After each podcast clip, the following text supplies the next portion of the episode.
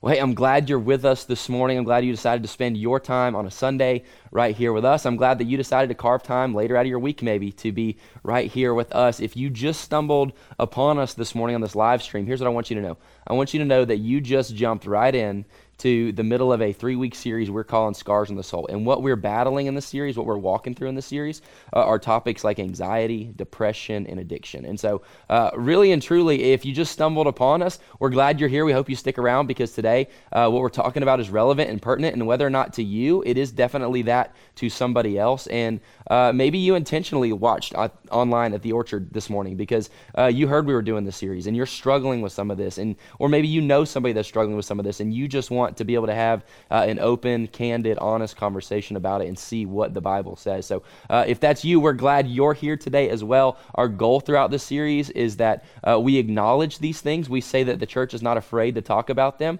um, but we also acknowledge the fact that in 30 minutes on a Sunday morning, we are not going to cure all the anxiety of the world. We're not going to cure all the depression that you deal with. We're not going to be able to overcome all of the addiction that's out there. In fact, uh, this is, if anything, a way for you to know it's okay to struggle. It's okay to get help on the other side of the struggle, that Jesus cares for you, that God has a plan uh, to get you to the other side of that. And so we just want to introduce that stuff, that part of the equation today in this series. That is our heart, that you know you're not alone and that God's got a plan uh, to get you to the other side of this and that His Word does not shy away from some of these topics that we've been talking about. And so today uh, we're going to dive in specifically, we're going to tackle uh, as best we can in 20 to 30 minutes the idea, the, the, the topic of depression and, and what it looks like to be depressed and what it looks like to battle depression, and then hopefully what it looks like to see uh, some liberation on the other side of depression. Depression is this, this sneaky thing in our culture, right? It's this, this thing that we don't want to talk about a lot of times as men, as women. Uh, we're scared to address, but we feel deeply, right? It's, it's this thing that, that we experience, but, but we struggle uh, with, within the wrestling. We struggle with the outcome. We struggle with how it makes us feel and how it presents itself to us. And so uh, today we want to dive into that. We want to talk about that a little bit. We want you to know uh, you're not crazy and that this is okay to deal with, and then just start to have some of the conversation on what it looks like to get to the other side. But uh, before we do that, I think an important piece of the equation uh, throughout this entire series, right? Is defining some of these terms that we're talking about, right? When I say depression, what does that mean? Does that mean we had a bad day and we're sad? Uh, does it mean that we're kind of just even keel? Does it mean that that we're really struggling with something and it's been there for a long time, or or what does it look like? And so today I wanted to kind of do that before we go anywhere else. I want to define the term, right? And so uh, depression, also known as depressive disorder, is a common mental disorder that involves a depressed mood or loss of pleasure or interest in activities for long periods of time. Right? And so depression is different from regular mood changes and feelings about everyday life. In fact, I was talking to a counselor and she said one of her, her big indicators of depression is to say, hey, on a scale of one to 10, how was your day? right? And if we keep saying three over and over and over again and, and we, we point to the why and there's really no why, okay, we probably have a conversation there. And so depression is different from these regular mood changes that we feel, these different feelings that we have, and it can affect all aspects of life, right? Including in relationships with my family, with my friends, the community that I live in. Uh, it can result or lead to problems at school for you students watching with your parents this morning, or at work for you adults who, who deal with some of this. Um, and you see it cause a rift in the workplace. And so this is kind of what depression does. It's that long period of time over and over and over again. I haven't been able to shake this depressive disorder. And I love that they call it a disorder because it is a it is a mental I- I- thing that we deal with, right? It's sometimes it's these imbalances, sometimes it's these outside circumstances. It's not always something that you can just pull yourself up by your bootstraps and control. It's just a reality that we have to deal with and navigate. And so uh, here's the thing that research has shown us: that depression is really not even all that uncommon. And so when I say this morning you feel like maybe this isn't for you, I want you to lean in because it's probably for somebody else in your life that you know uh, that may or may not struggle with this whether you know about it or not, they might struggle with this. And so uh, here's the thing research has shown us that an estimated 3.8% of the population experience depression. That's 5% of adults, 4% among men, and 6% among women, and 5% of adults older than 60 years old. Approximately 280 million people in the world have depression. 280 million people in the world have depression, and a lot of that is right here at home in the U.S. In fact, over one in 10 youth in the U.S.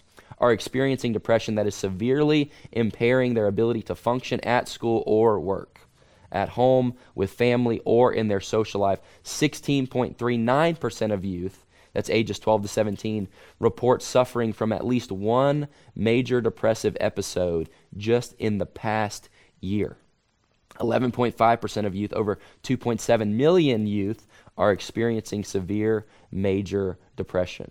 That's crazy. How do we deal with that? These are these are kids, these are students that are dealing with this too that that don't have all these life experiences that you have, right? And, and you deal with it, right? The numbers say right here in America, you a lot of adults are dealing with this stuff, and, and we do have the life experience that is compiling all this. In fact, here's what happens: a lot of times, by the time we get our early get to our early 30s, uh, the median age for onset of diagnosable depression is 32 and a half years old right? And there's not always this single life cause of depression, according to research. In fact, sometimes, oftentimes, it's brain chemistry, it's hormones, it's genetics, it's life experiences, and it's physical health. All of these things play a role in depression. And so, what I want you to hear me say right on the front end is yes, absolutely, 100%, this is a thing. You're not crazy. Yes, also, 100%, this is a thing. And a lot of times, it's a thing that is just outside of your control. Right? There are things and factors at play here that you don't control that lead to us dealing with and experiencing this. And so uh, I want you to also hear me say in this series, we are going to point you to counselors. We are going to point you to medication. We are going to point you to these things to say, hey, we want you to get help because if this is a chemical imbalance, if these are things in your brain that are not right, then we want you to get the help needed to kind of lift some of that fog so that we can clearly see where the underlying pieces to this equation lie. And we're going to get there uh, in a second. But it's not always just uh, i've dealt with depression for years. Sometimes depression starts with these what we call depressive episodes. In fact the diagnostic uh, and statistic manual of mental disorders defines a major depressive episode as at least two weeks of a depressed mood or loss of symptoms such as sleep issues on almost a daily basis changes in appetite and weight or a decrease or increase in appetite nearly every day, decreased energy or fatigue almost every day, difficulty concentrating, making decisions, and thinking clearly, psychomotor agitation or retardation that's observable by others,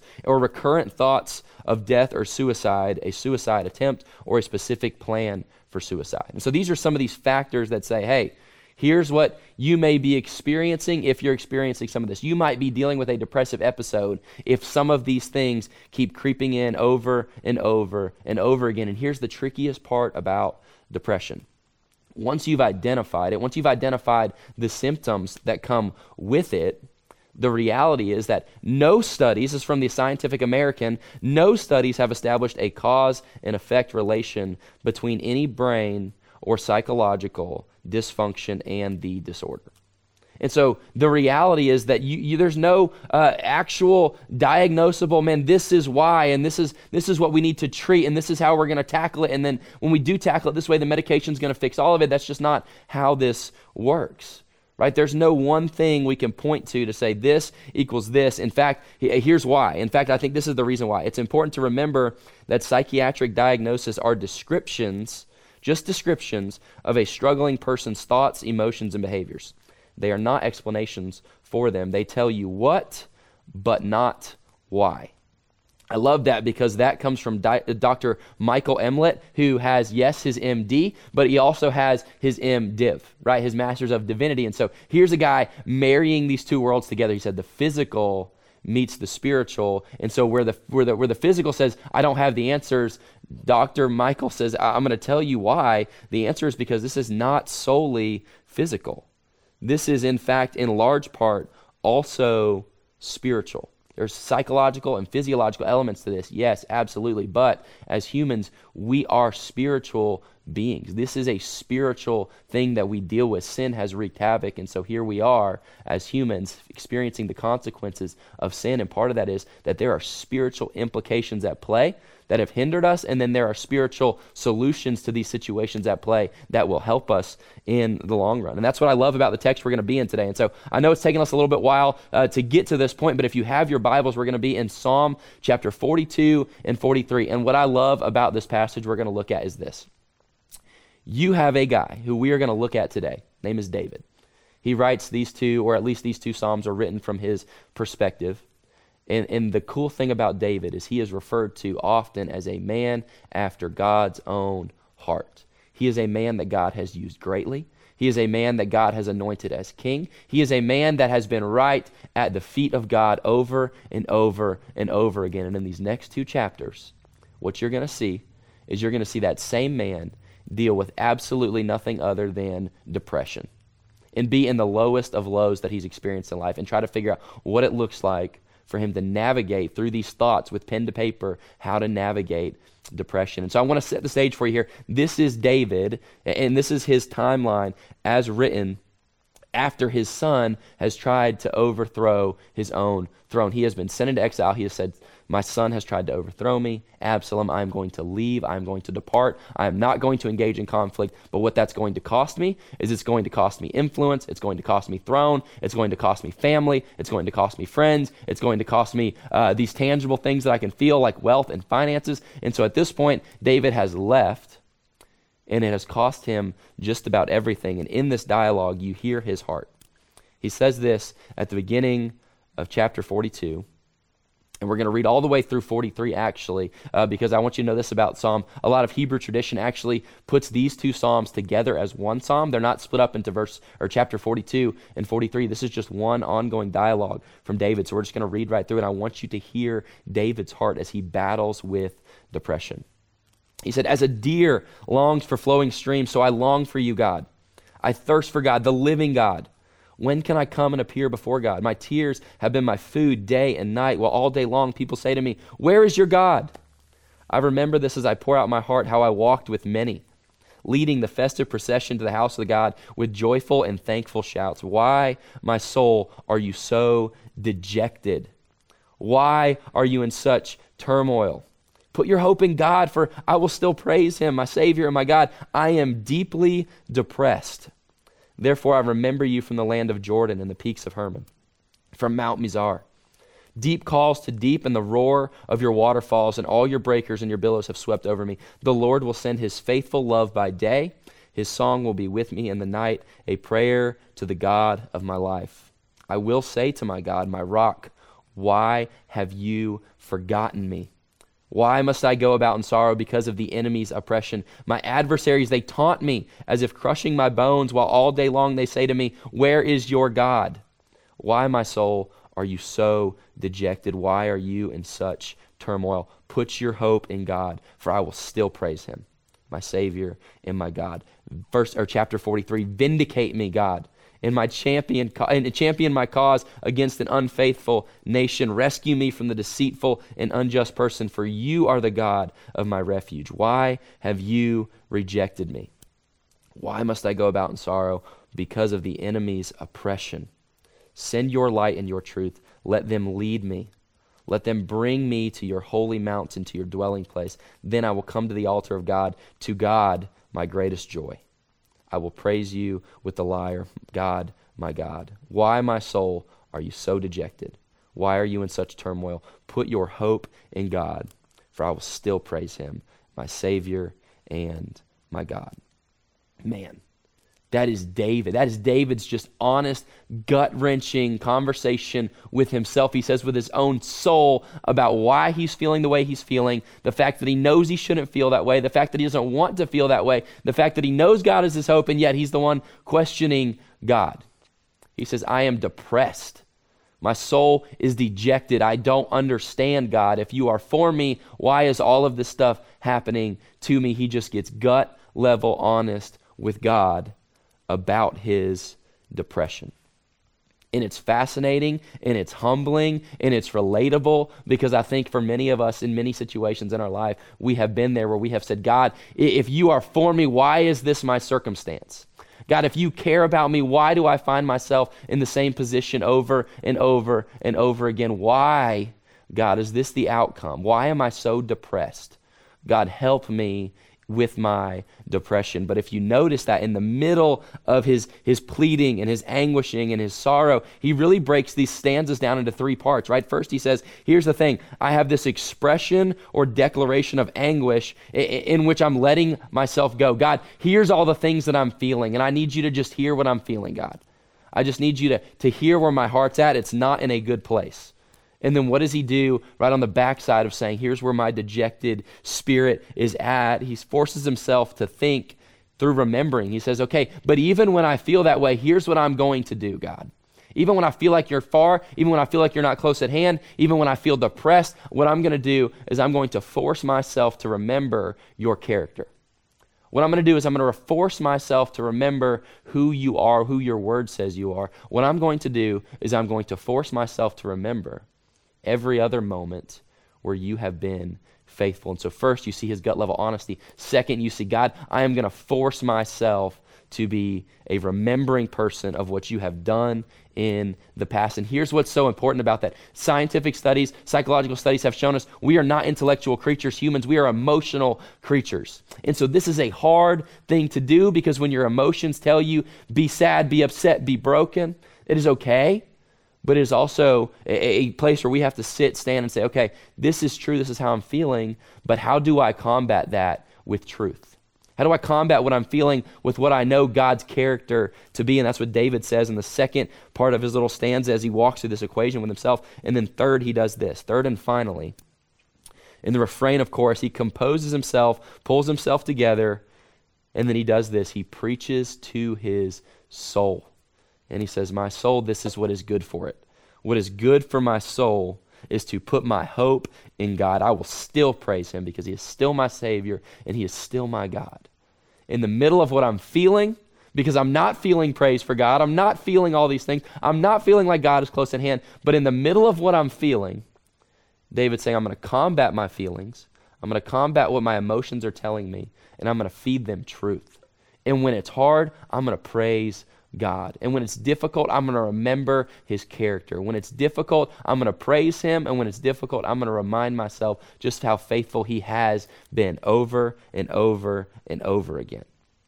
You see him get honest and you see him express grief and you see him express the turmoil. He says to, to a point, My soul is dejected.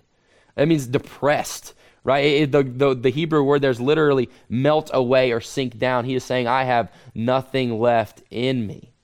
I am that beat up. But here's the deal even as that being my posture, what I will do is I will fight to remember who God is. And as I fight to remember who God is, I'm going to fight to remember that He is faithful and that His character has been consistent and that my, my emotions will lie to me at times. They will be deceitful, and I have got to combat those feelings with what I know to be true about the character of God.